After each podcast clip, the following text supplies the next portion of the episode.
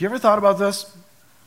What if we really believed the Word of God to be absolute truth? What if we really believed that everything that God said and everything that God included in His Word was true?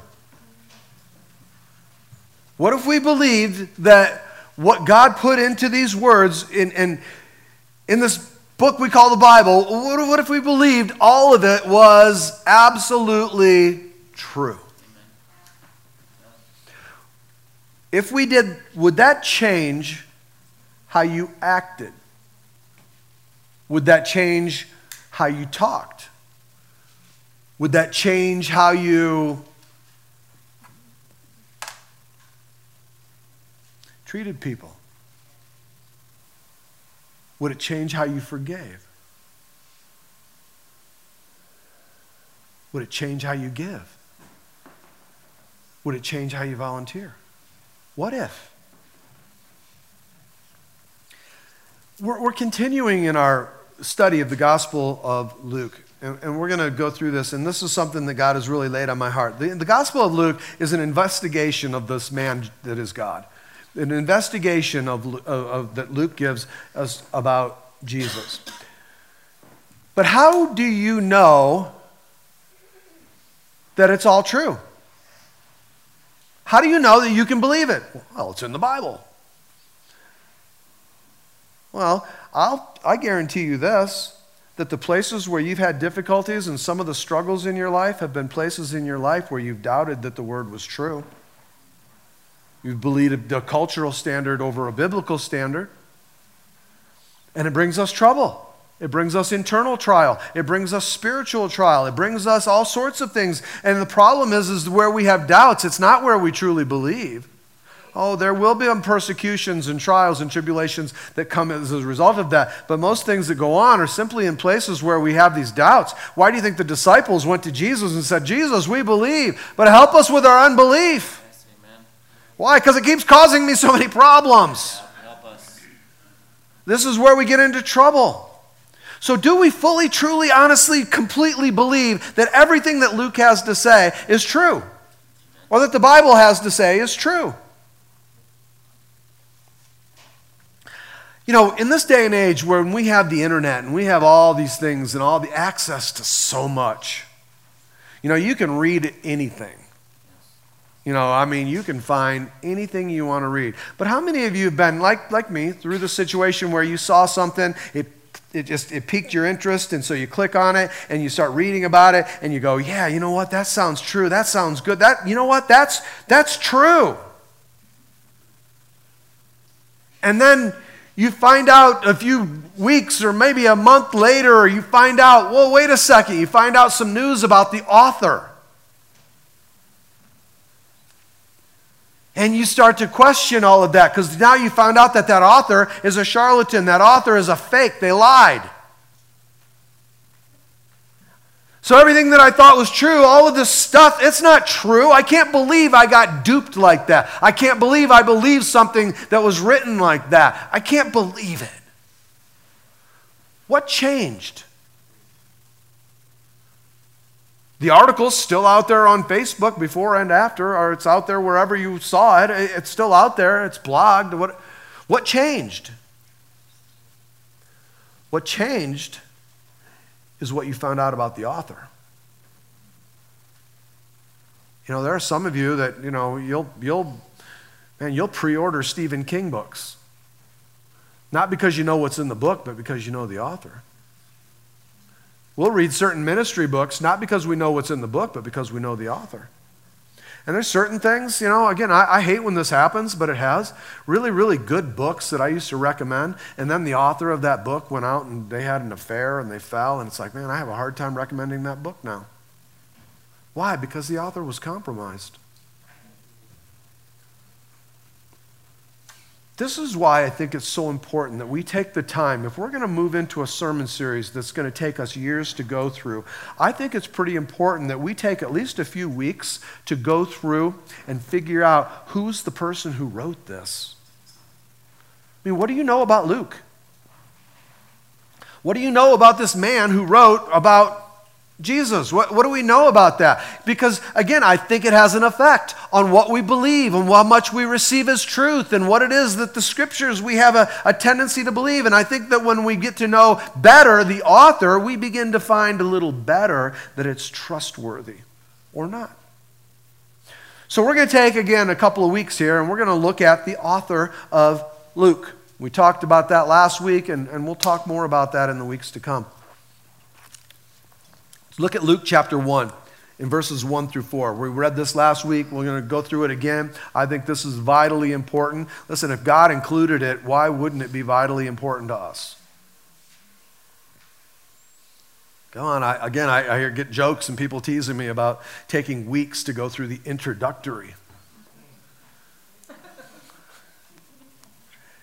I think it's vital for us to understand this introductory portion. Amen. So it says this, verse 1 Inasmuch as many, many have what? Undertaken to compile a narrative of the things that have been accomplished among us. So there's many who have undertaken to compile a narrative. There are many people that have done like what he's telling us, come together and tried to put together a list of all the things that Jesus did. To compile a narrative. Just as those who from the beginning, who from the beginning were what? Were eyewitnesses and ministers of the word. He's talking about eyewitnesses and ministers of the word, how they did what? They delivered them to us. Luke talking about this. It seemed good to me that him also, having followed all things closely for some time past, it's another way of saying, I've studied this and I've studied this and I've researched this and I've, I've done all of this for a long time now. Having followed it all from some time past, to do what? To write an orderly account for you, most excellent Theophilus, that you may have what? Certainty concerning the things that have been taught. He wants us to have certainty to the things that have been taught. Listen, certainty eliminates doubt, Amen. which causes us problems. And so that's what this whole thing is about. And so he's, he went through this. And last week, again, I'm not going to go back through it. We talked about Luke, the book, this, this message, what it is that's in there. You know, again, I talked about this that Luke is the largest contributing, the largest contributing author to the New Testament. He wrote more volume than anybody else in the New Testament. Paul wrote more books, Luke wrote more volume. When you add together Luke and Acts, You've got more than anything else. We, last week we talked about Luke, uh, Luke the, the author, the author of this book, and then we talked about the man who is the author, the man who wrote this, and talked quite a bit about him. Today I want to take a little bit of time to talk about this ancient, this biographical picture that we can find of Luke, which is really difficult to find because there is very little written about Luke. We don't know a lot about Luke because Luke doesn't talk about himself a lot. Isn't that good? For some of us, the book of Luke, the book of Mark, well, the book of Mark, Mark would, would be way different. But I find it amazing. I, I did. I, I found it frustrating, and then I found it amazing that I had such a hard time finding out about this guy. Hard time because it was frustrating.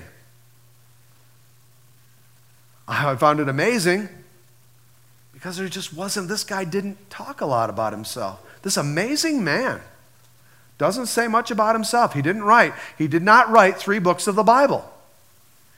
He, he didn't write a book about Jesus, a book about the church, and then a book about himself. He didn't do that. He wrote two books. He wrote one about Jesus, he wrote one about the church, and then he stopped. And there's just nothing that really tells us about him. He didn't listen, he didn't even mention himself in the very beginning of his own book. The books that he authored, he doesn't even tell you, hey, I'm the one who offered that. He, I'm the one who did this. I'm the one who wrote this. I, I tell you what, there is a kind of humility there that I'm not sure many of us have.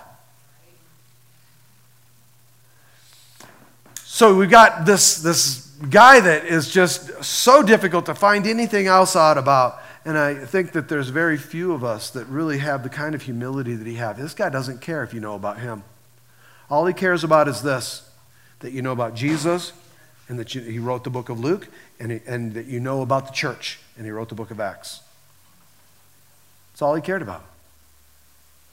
Following after this exhortation from Jesus to love God and to love the church, to love God and to love people. He's doing what Jesus taught. Very little in the Bible about Luke. I told you last week, he's only mentioned three times in the scriptures. And um, to look a little deeper, there was, was one historical commentary that I found that was written about Luke. But I want you to realize this that even this commentary about Luke was written 100 years after he died. Now, you know, you start talking about that in the context of the Bible, and you think, oh, that's not very long because there's, you know, thousands of years. Noah was 900, you know, it's just like, it just seems bigger than life. 100 years is a long time. And this commentary, this ancient commentary about Luke, was written 100 years after he died. Listen, I, am gonna, I'll tell you right up front, it's outside of the Bible. It certainly wasn't included in the Bible, but it does give us information. And listen, there's a lot of things that we can get outside of the Bible that give us information into the time, information into the people, information into the culture, things that we can use. Just because it's not specifically in the Bible doesn't mean it's not true. It's just not something that's included or in the biblical aspect of this knowing God. But in looking at this, there's some things, and I think you'll see why I'm adding this and why I wanted to share this with you about some of the things that were in this commentary. And one of the things that it says about him, and it really kind of stuck out to me because of the study we're doing on Wednesday nights through the book of Galatians, is it said this about Luke. It says that he, he was an Antiochian Syrian. Now, what that means is that he was from Antioch. That's an Antiochian Syrian lived in Antioch.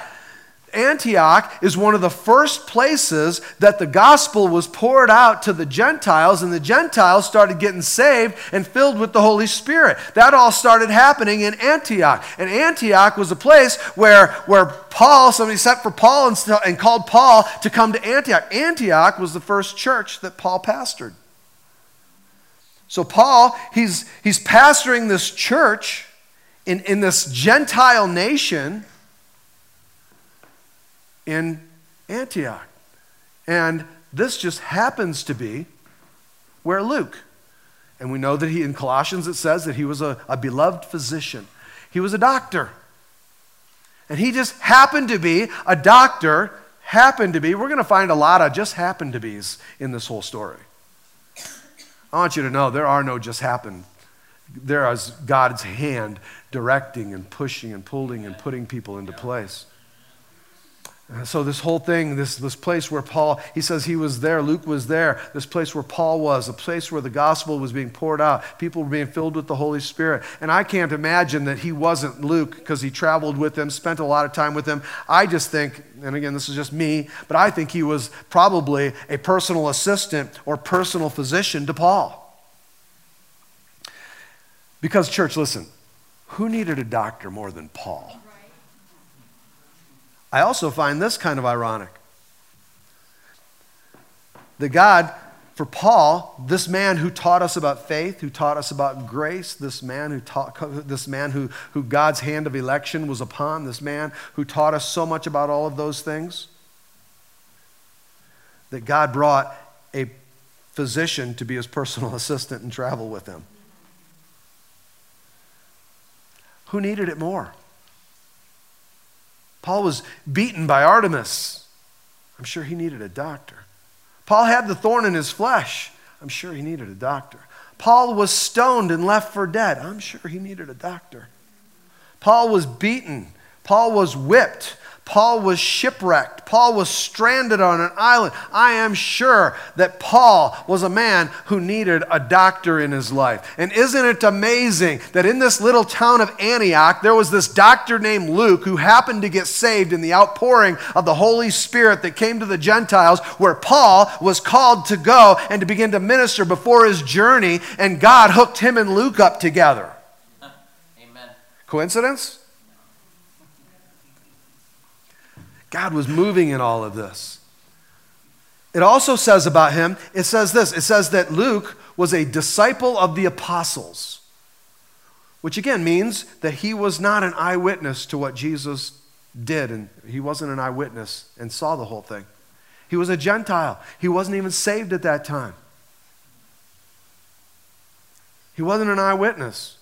I find it very encouraging that God used somebody who wasn't an eyewitness to write the largest section of the New Testament.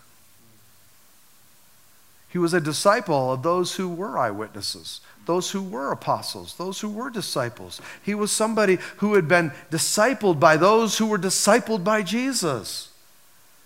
He was a disciple of the apostles. He, that means this it means that he knew who Peter was. Because again, if you read Galatians, you'll see all these things coming going on in Antioch that were happening there, that people were being sent from Jerusalem. And there, there was a tremendous pull on that church that was there. And so, in all of this, you see that he's not an eyewitness, but he's being trained by those who were, which means he knew those people. He knew who Peter was. He knew who James was. He knew Jude. He knew John. He knew Matthew. He obviously knew Paul. He was close with Paul. He traveled with Paul. But Luke was not a direct follower of Jesus, he was a disciple of those who followed Jesus. So, obviously, Luke, being a Gentile, was a convert to Christianity. Later in life, after all this stuff, he converted to Christianity. Sometime after this pouring out, after the disciples started to go out and to go to new places, after they started preaching to the Gentiles, because before that, they hadn't been preaching the gospel to the Gentiles. He would not have heard. He would not have known the opportunity. So it was after this pouring out that this Gentile man came to know Jesus Christ as his Lord and Savior. And then it says this about him. Remember, the Gentile, Dr. Luke, it says this. It says later, he followed Paul until his martyrdom. He followed Paul until he was dead. You know, how many of you have friends that will stick with you through times of riot. How many of you have friends that will stick with you when you're doing things that are going to get them in a lot of trouble? Not, not doing evil, wicked things, but doing things that for God's cause that are going to cause you problems. How many of you would stick with a friend, or how many of you have friends that would stick with you when everybody hates you and everybody wants to stone you and everybody thinks you just need to shut up? Most of us have friends that we think will stick with us, but man, when some, even sometimes the slightest little tribulation happens or the little incident, and they're gone. Come on, how many of you have friends that you thought would stick with you and they're no longer even around? Luke is that kind of devoted friend. And you know what? I want friends like that. I want friends that will stick with me. I want friends that will encourage me, friends that will come around me, friends that will stay with me until the, until the end, until death. Friends who will come alongside and support the work and the ministry and do what they can do to help. I want friends that will come along like Luke. I want Luke in my life. I want friends that are faithful. I want friends that will be a friend to me. I want friends that will do like Luke and be faithful to Paul. That he was, he was a friend to Paul. He stuck closer than a brother to Paul. And he was faithful to Paul until the very end, until he died. I want friends like that because that says a lot about this man. But you know, I, I get in all that. If you want friends like that, if I want friends like that, what it means is that we have to be friends like that. Who are you willing to stick closer than a brother to? Who are you willing to walk through whatever trial, whatever tribulation comes up? Who are you willing to walk through unto death? That's the kind of man that this was. And I'm sure after all of these people that he met and all of these things, as, as amazing as he was, he was a smart guy. He was trained, he was taught, he was learned, he was articulate, and all of these things and all these people that he met, he was well known now and he's respected. Don't you think he could have gone out and done something else? Don't you think that Luke could have gone out and gotten himself a job doing anything else? Don't you think that with all of this training and all of these things that are going on, that it would have been easy for Luke to have said, wait a second, I need an assistant? But that's not what he did. You know what Luke did? This amazing guy, this Gentile trained Dr. Luke, he chose to remain a humble number two so that he could serve Paul as the number one. Luke was all about making Paul successful for the kingdom's purpose. Luke served so Paul could lead. What an amazing guy. And it says this about him in that commentary. It said that he, that he served the Lord blamelessly. A hundred years afterwards, it says about him. You know, I thought about that. How many of us would like to see that written on our tombstone? Yep. And to have it be true? He served the Lord blamelessly. May God say that about us. May God say that about you. I served the Lord blamelessly in a little bit more of a, a natural, I mean, physical giving up, it also said in there that he never had a wife. Now, just from my perspective, if that was true, that would be a major physical, emotional sacrifice. That would be tough especially in the ministry. I, I, cannot imagine over the years, I cannot imagine trying to do ministry without my wife. I cannot imagine trying to do things without Joni. I could not imagine not having her to go home to after I've been discouraged or after something didn't go the way I thought that it should. After I stepped out in the flesh and God gave me that, you know, don't do it that way again, Mark. And I go home and I have my wife that's able to prophetically speak into my ear and encourage me. And when everybody else, and when I feel like I don't have any value and I don't feel like I have any worth and I don't feel like I'm up to the game and I don't feel like I can do this, my wife is there to encourage me and to help me and to, to honestly make me believe that I can.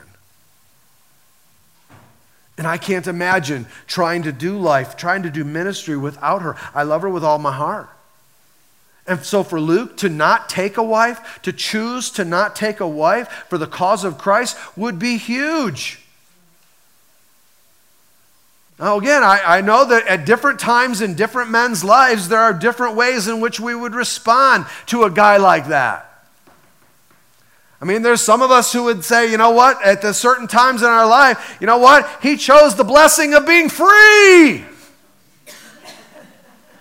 He has freedom. There are times when, yeah, I'm sure we would look at that guy and think, but you know what? What was he free from? What was he free to do? He was free to, he was free to travel. He was free to see the world. He was free. He was free to go to prison. He was free to be stoned. He was free to be locked up. He was free to be persecuted along with Paul. He was free to be possibly martyred, murdered, as he traveled with this man who had all these plots against his life. He was free. You know what? He, he chose what he chose so that he could be free for the cause of Christ. Because think about again, I, this is just my natural mind goes to this. Do you think that Luke couldn't have got himself a wife if he wanted one? Now, you know, I couldn't find any pictures of Luke, so I don't have a clue what Luke looked like. but I mean, he could have been just terribly ugly. Yet, do you think he couldn't have got himself a wife? I just imagine in a group, hey, hello, ladies. I'm Luke. You ever read the Bible? Luke. Working on the sequel right now.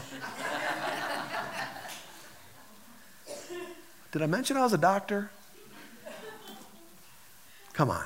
You don't think Luke could have got himself some, some woman that would have been like, you know, I think that might be a good guy to spend the rest of my life with. Come on, I, I think he would not have had a problem with that. But he chose to forego marriage for the cause of Christ.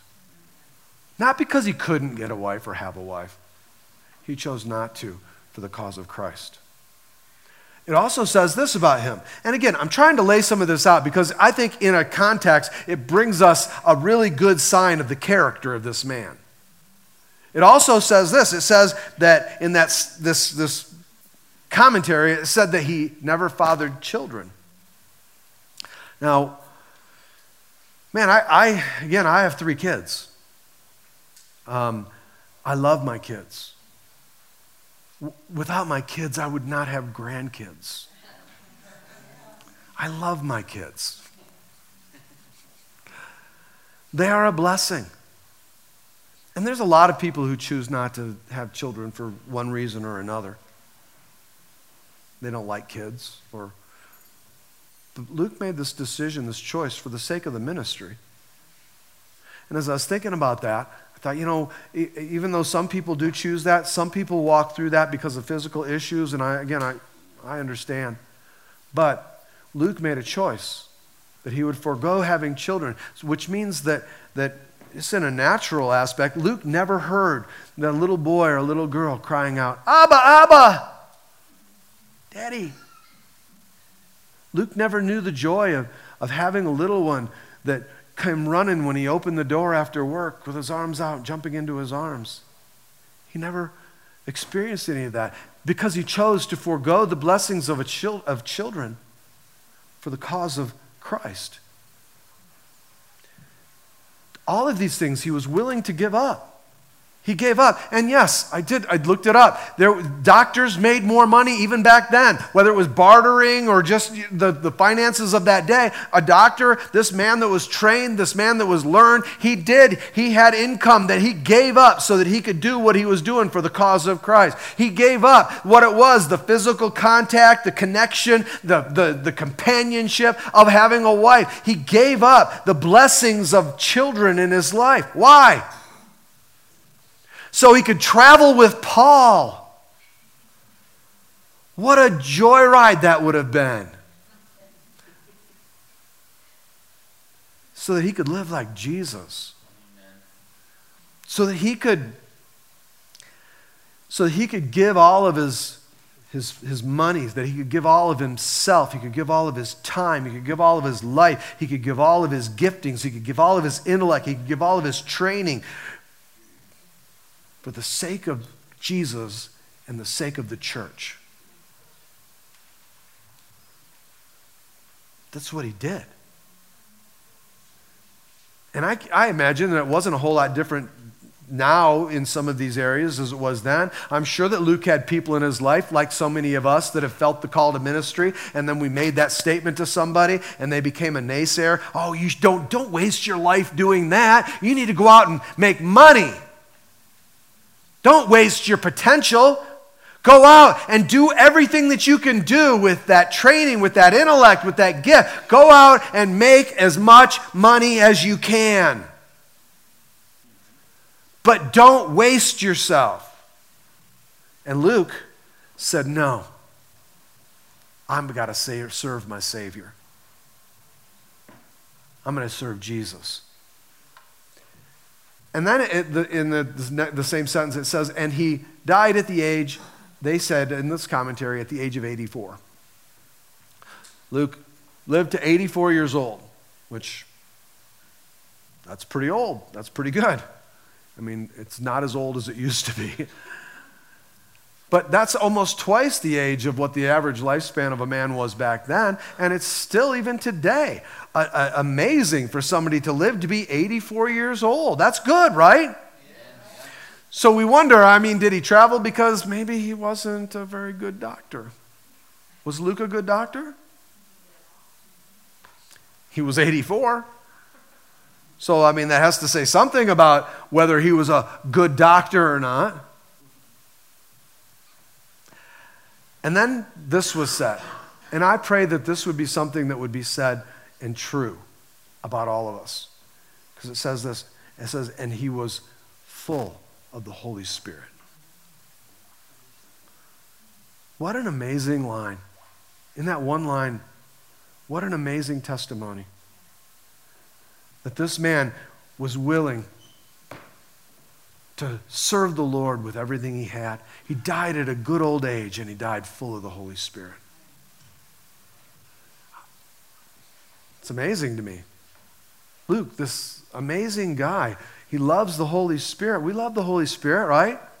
The Holy Spirit is one, of the third member of the Trinity. There's God the Father, God the Son, and, and God the Holy Spirit. The Holy Spirit, we love Him. And as you study, listen, if, again, if you're not interested in the Holy Spirit, you're probably not going to want to stay for this whole study of Luke because Luke talks about the Holy Spirit more than any other gospel talks about Him. He describes, he tells us all about the third member of the Trinity. In fact, there are a lot of people, a lot of commentaries and Bible scholars who call the book of Luke the, the gospel of the Holy Spirit. Because he talks so much about the Holy Spirit. You know, he tells us about the Holy Spirit in Luke, where, the, where Jesus was being baptized and the Holy Spirit descended upon him, and he came upon him, and he comes and he enables him and empowers him for what? For the life of the ministry that God had called him to. And then in the book of Acts, Luke tells us about how the Holy Spirit descended on the church and came from above and came to empower and enable the church. And still today, you and I, to what? To do the life of the ministry. To answer the call that he's placed upon your life. This is what Luke is telling us about. And so we see through the Gospel of Luke and through the book of Acts that it's the Holy Spirit that's at work. The Holy Spirit is at work in our world today, working out history. For what? For the purpose of Christ and the purpose of the church.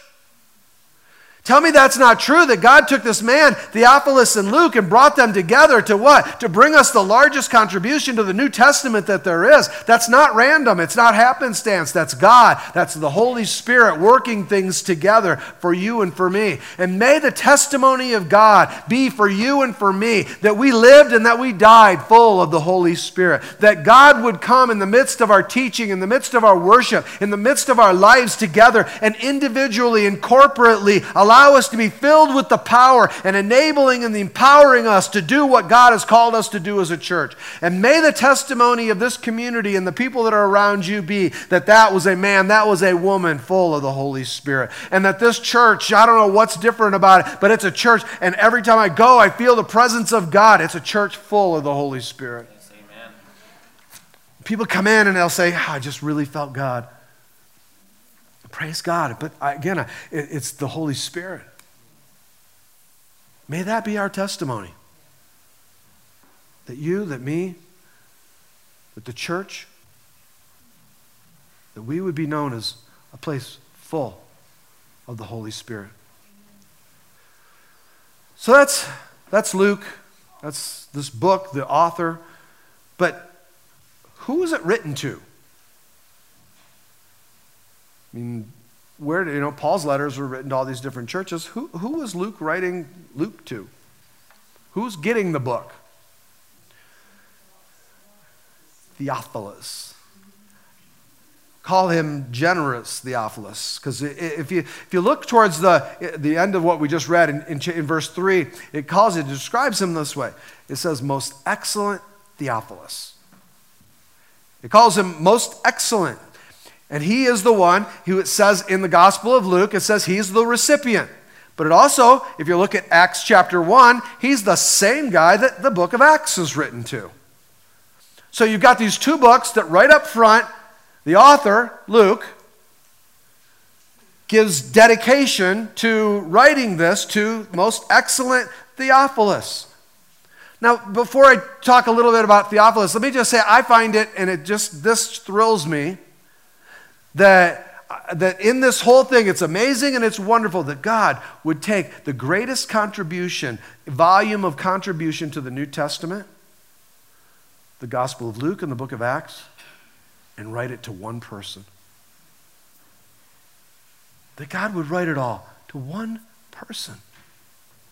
And I, I, thought, you know, does God, you know, as a church, does God love the world? Absolutely, yes. Does God love the nations? Absolutely yes. Does God love our city? Absolutely yes. But this is where it gets more difficult. Does God love me? Does God love the individual? Listen, we struggle with that when we're going through things and places in our life where we don't really feel the love of God. We struggle with that when we're going through those dark times. We struggle with that. You know what? Everyone else seems to be so blessed. That's one of the things about the women's conference. Different ladies sharing so many different things that they've been through, but they sit in the church and everybody looks at them that doesn't know them and they go, oh man, they got their life so together.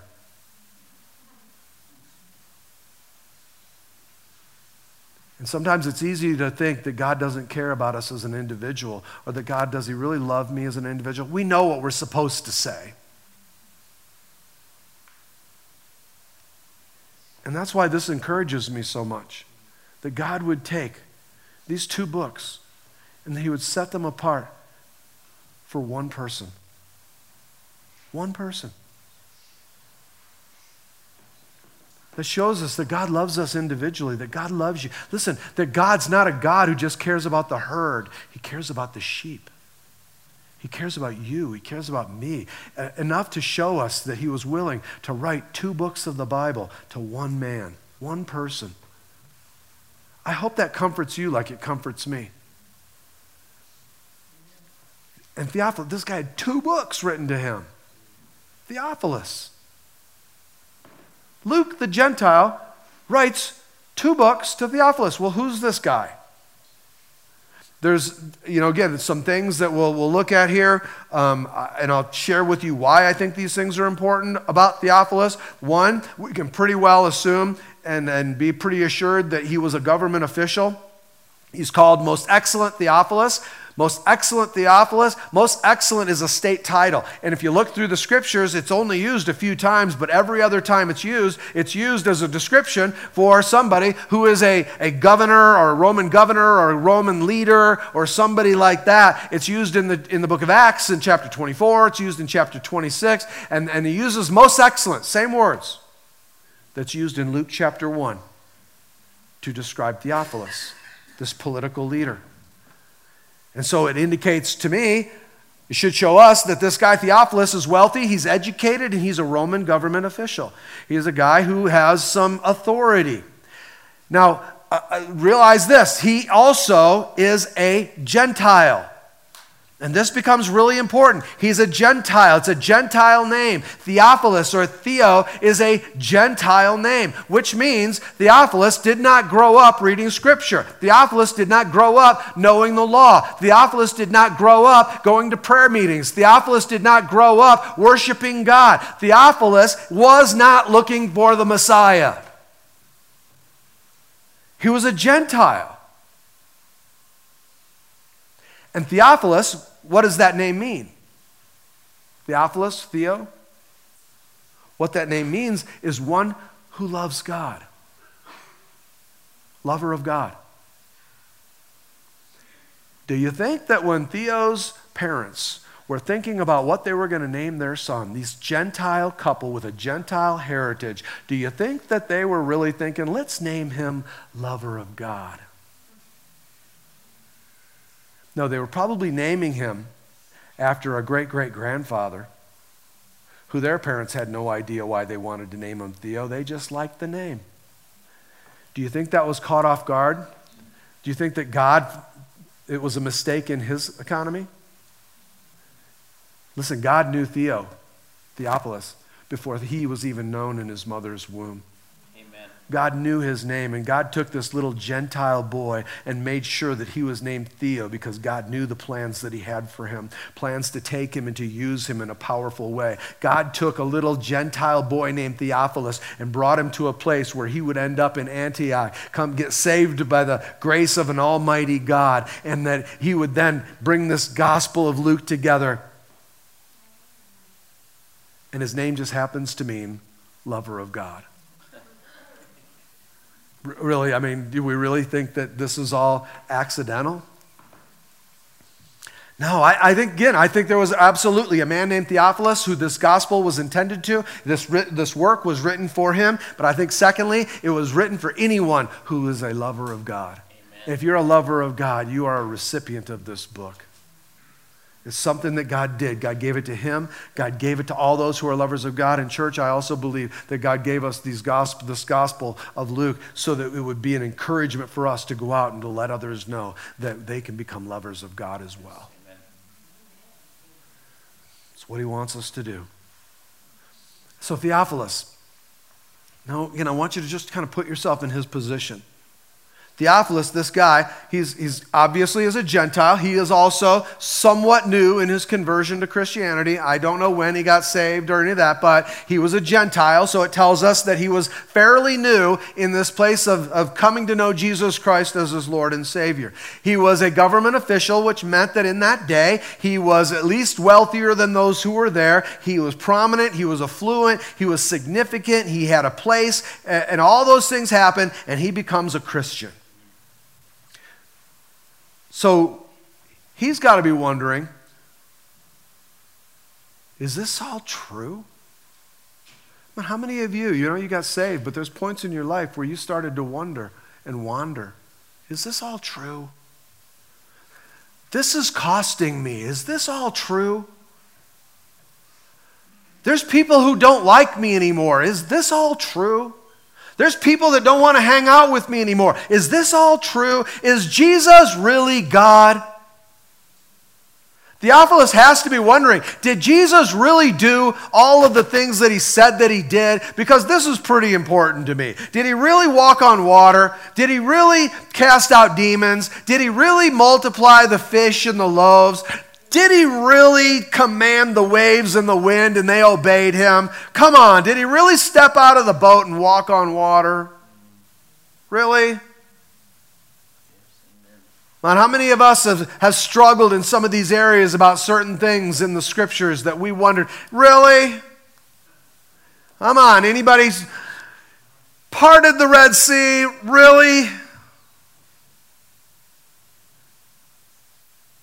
Different things in Scripture that just, uh, an ark, 900 years old, really?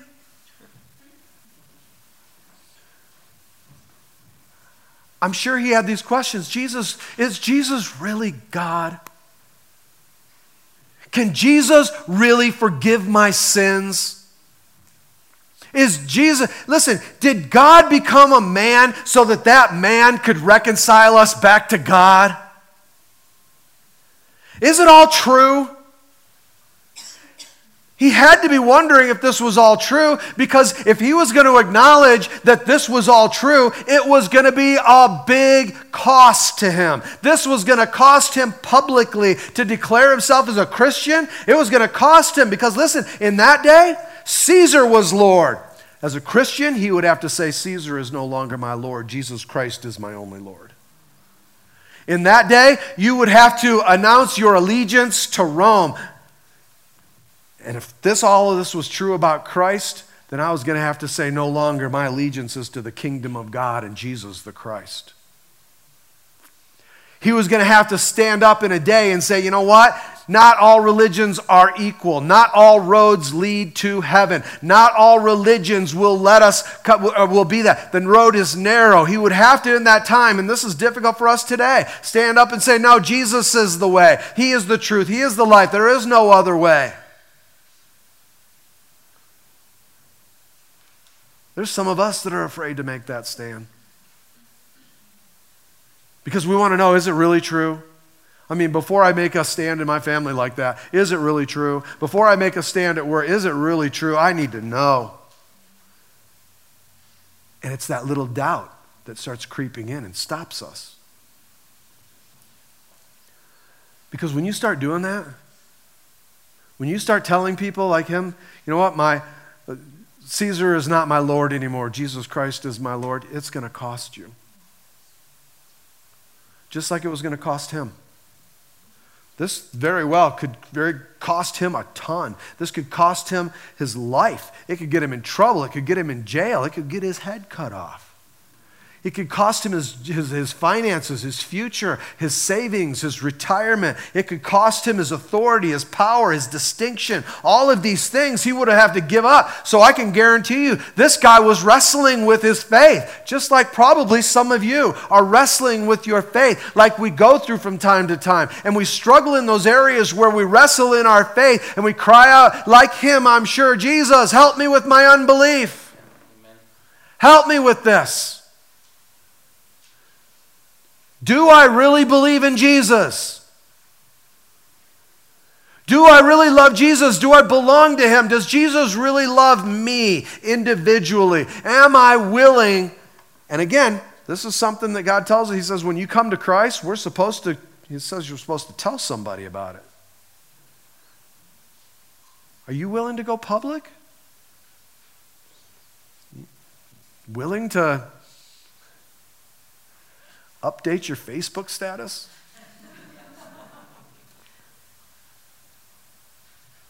Willing to share that Jesus Christ is Lord? Willing to blog about your testimony? Are you willing to stand up in the midst of your family and say, Jesus Christ is my Lord? He loves me and He set me free. He gave me forgiveness for all of the sins in my life, and He wants to do the same thing with you. There's not a lot of ways, and I don't want you to go to hell. I want you to be in heaven, and Jesus is the only way. Are we willing to stand up and to declare that Jesus is Lord, Caesar is not? There's a lot at stake. Well, so what does Theophilus do? Theophilus goes out and he contracts, he hires, he, he supports, he funds Luke.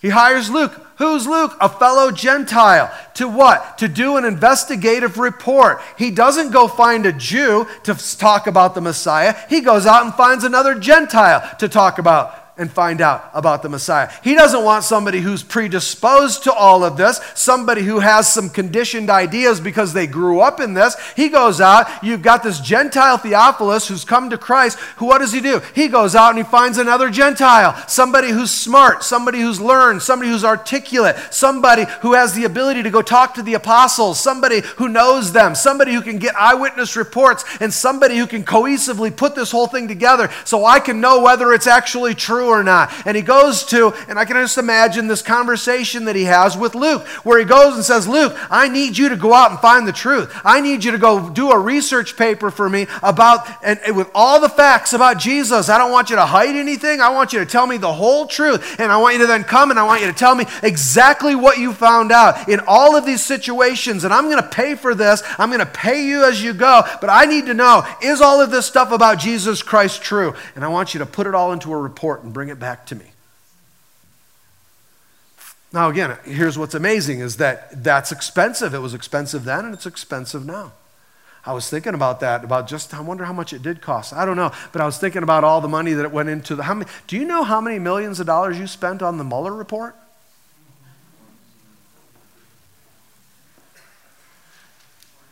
Millions of dollars spent on this investigative report.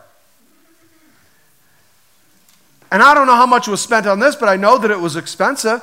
And again, the reason that I believe it's expensive, because as I was reading, I realized, read, learned that the classic way in the ancient times that somebody would acknowledge somebody who funded a work that they were doing, they would acknowledge their benefactor. And what they would do is they would acknowledge their benefactor by putting their name at the beginning of their work.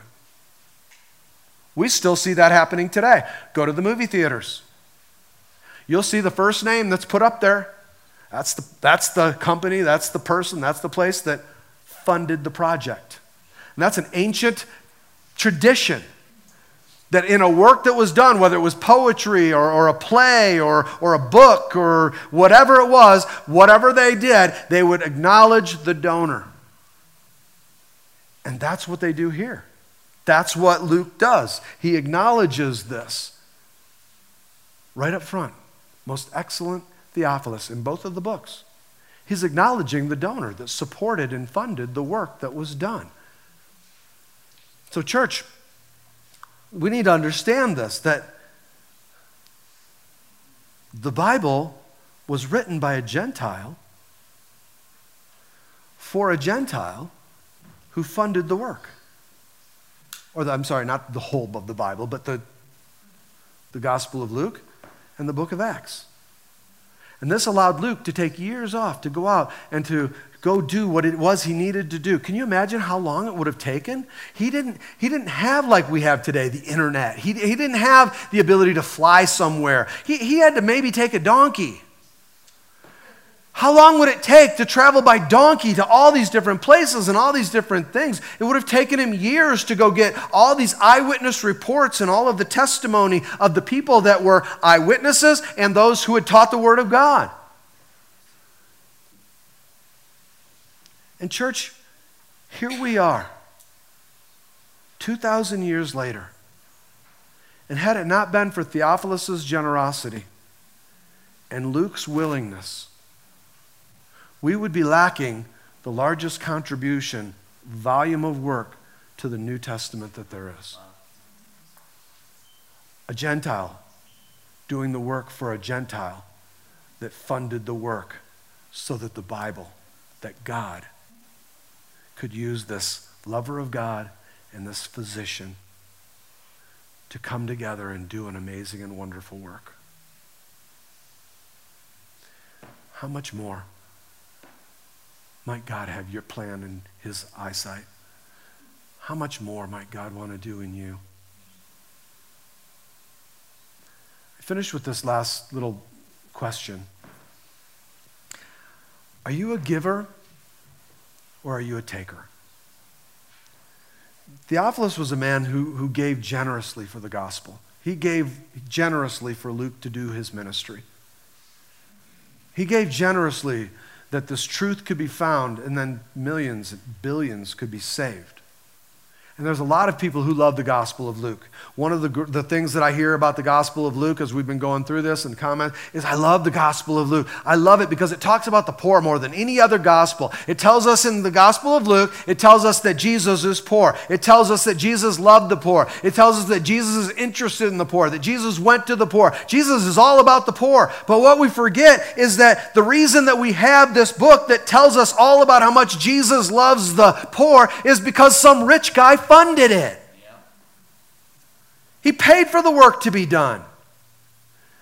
And, and church, listen, Christianity is not all about, we, we sometimes get this, you know, we've been indoctrinated into this thought that Christianity is all about class warfare. But you know what? Rich people can love Jesus. And God wants them to be very generous.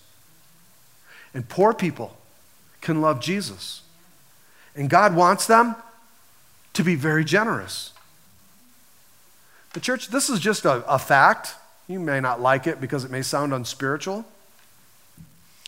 But sometimes rich people pay for things so poor people can know that Jesus loves them.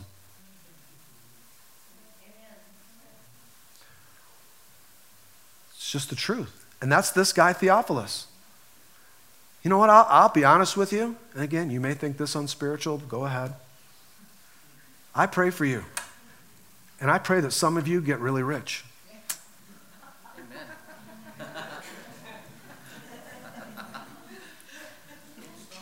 and you're very generous. I don't play the lottery, but I pray some of you win.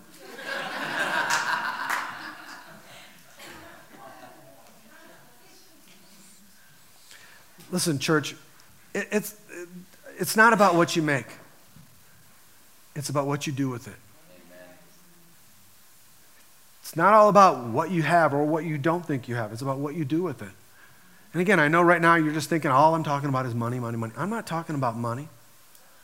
It's part of it. But man, don't, don't put yourself into that little box. You have a whole lot more than just money. Whole lot more. Theophilus, what he didn't do, and, and, we'll bring it back to this for a moment. What Theophilus didn't do with his money, he didn't go out and buy a new sports camel with upgraded rims.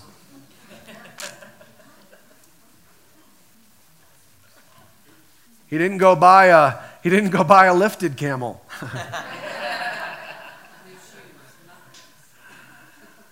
He didn't go get a 400 horsepower camel. He, he didn't go get a new vacation home in the mountains.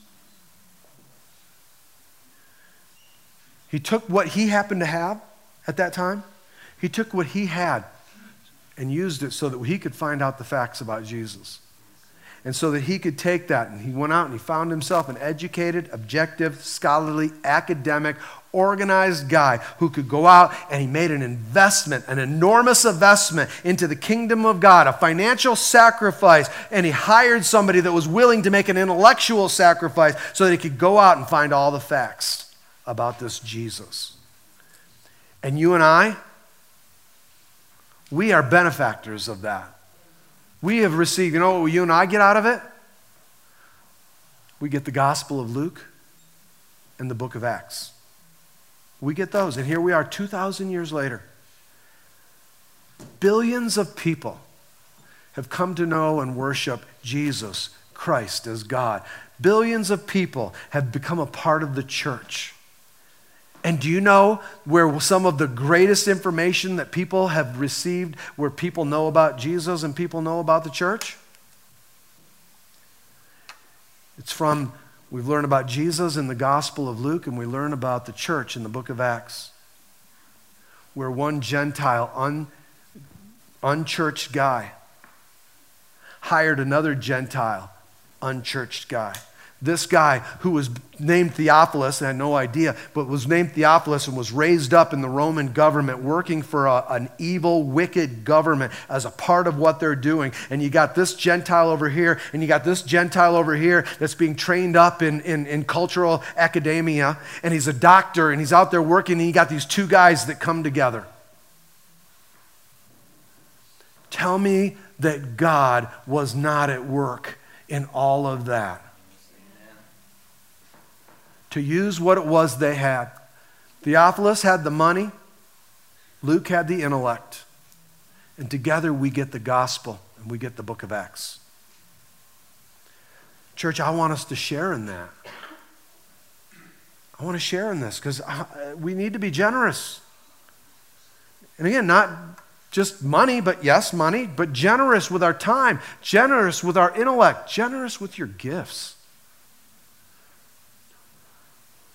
Because, church, listen, there are people who choose, and this is the truth. We choose. There are people who choose to be like Theophilus, who choose to be generous. And there are people who choose to be takers.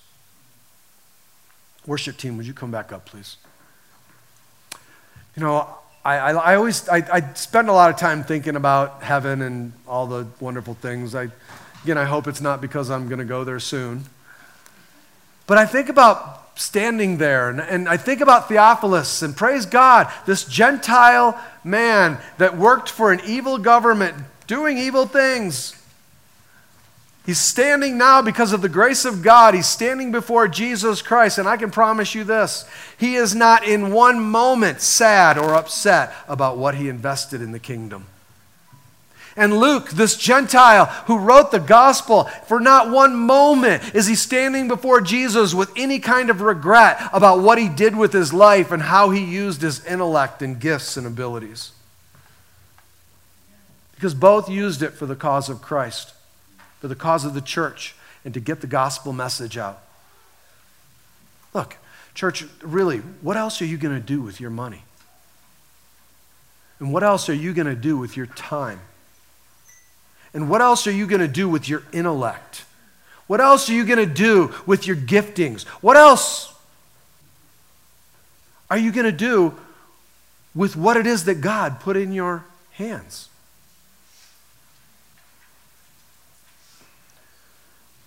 I love that Luke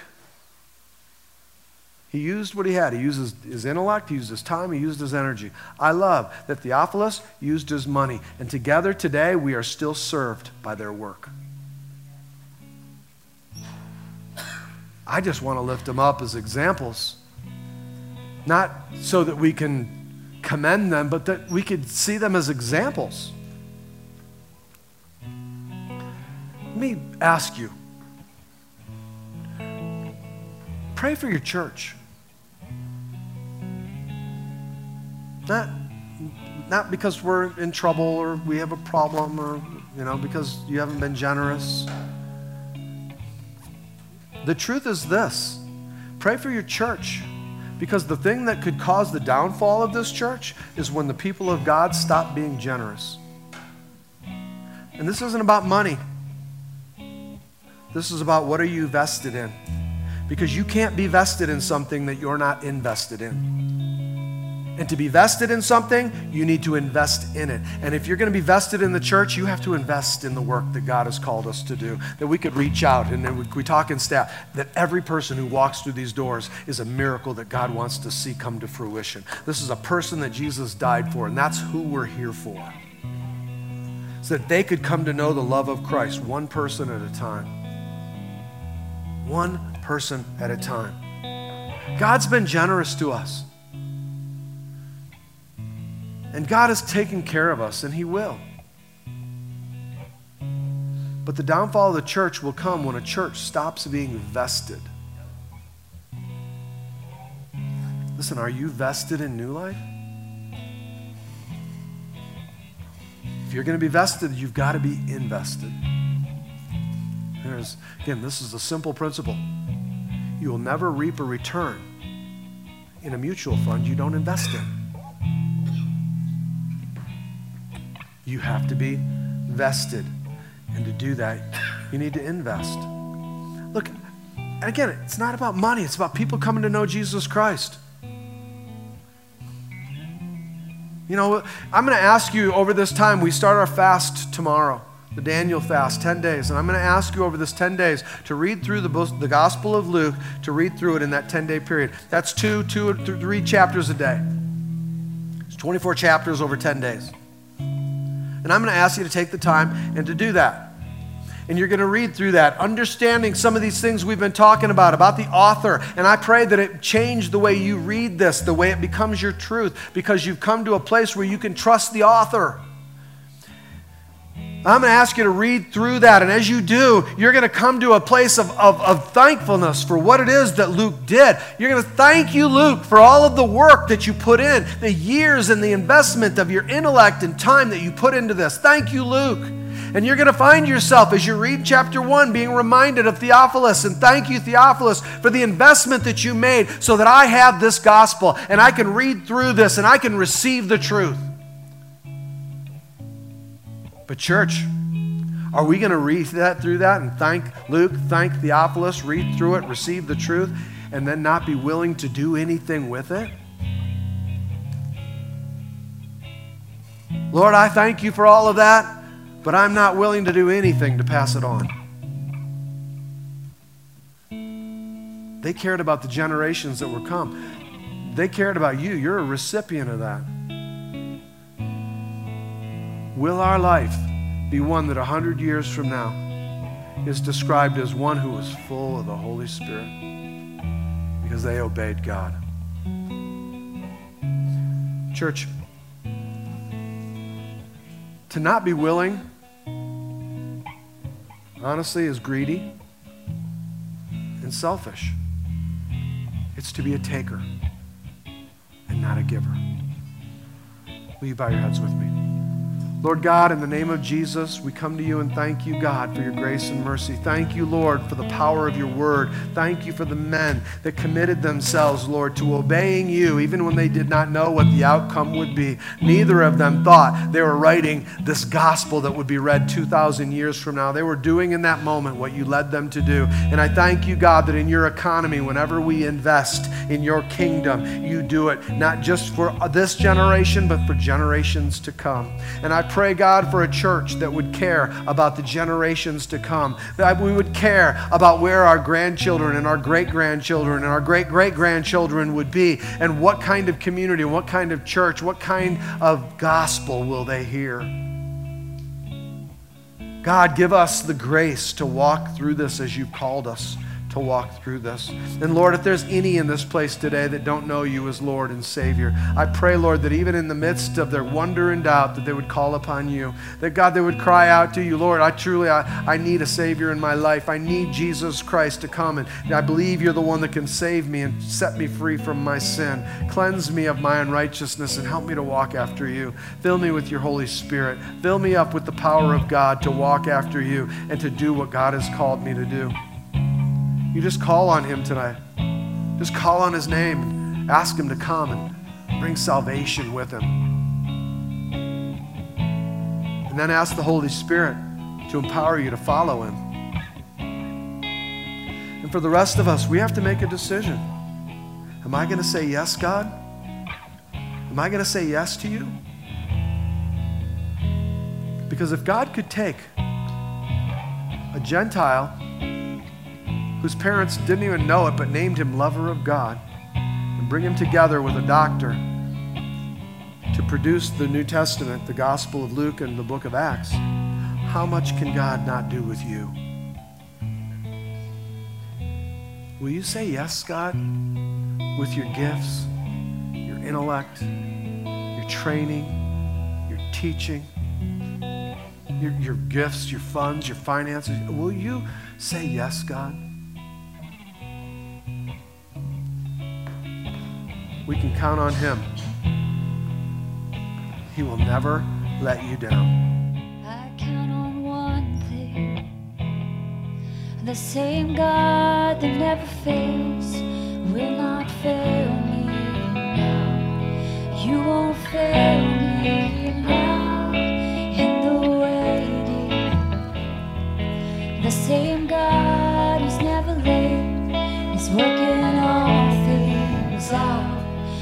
working all things out. Come on.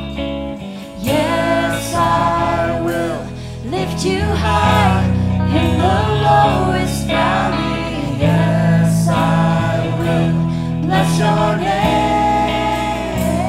Come on, sing it out. Yes, I will sing for joy when my heart is heavy. All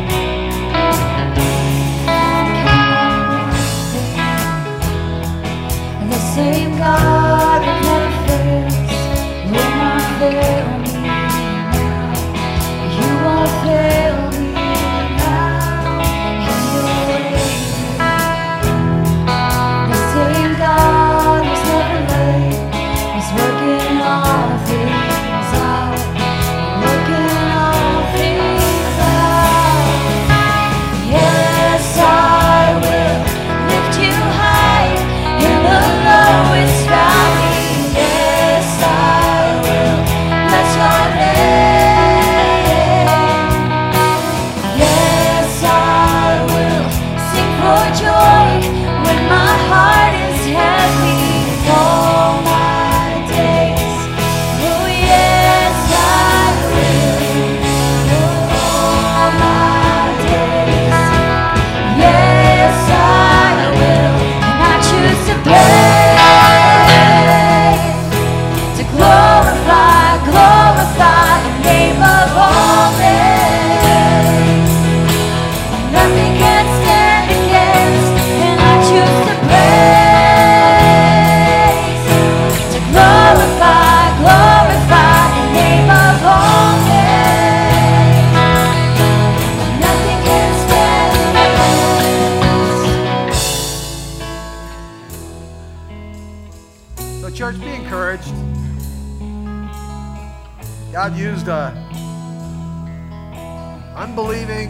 member of the government,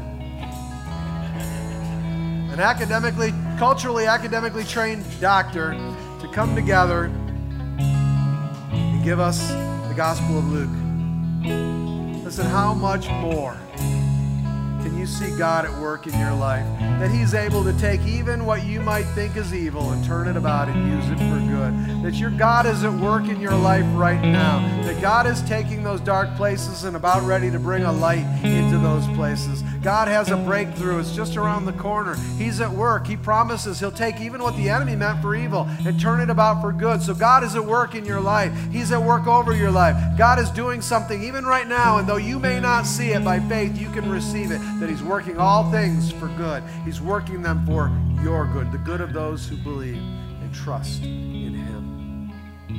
God bless you. Have a wonderful day. Don't forget to call your life group leaders, make sure things are okay. Go be the, and if they're not, man, maybe take them some soup or something. You know, reach out like family. Go be the church. Amen. God bless you. Have a great day. Come on, let's sing this as we go.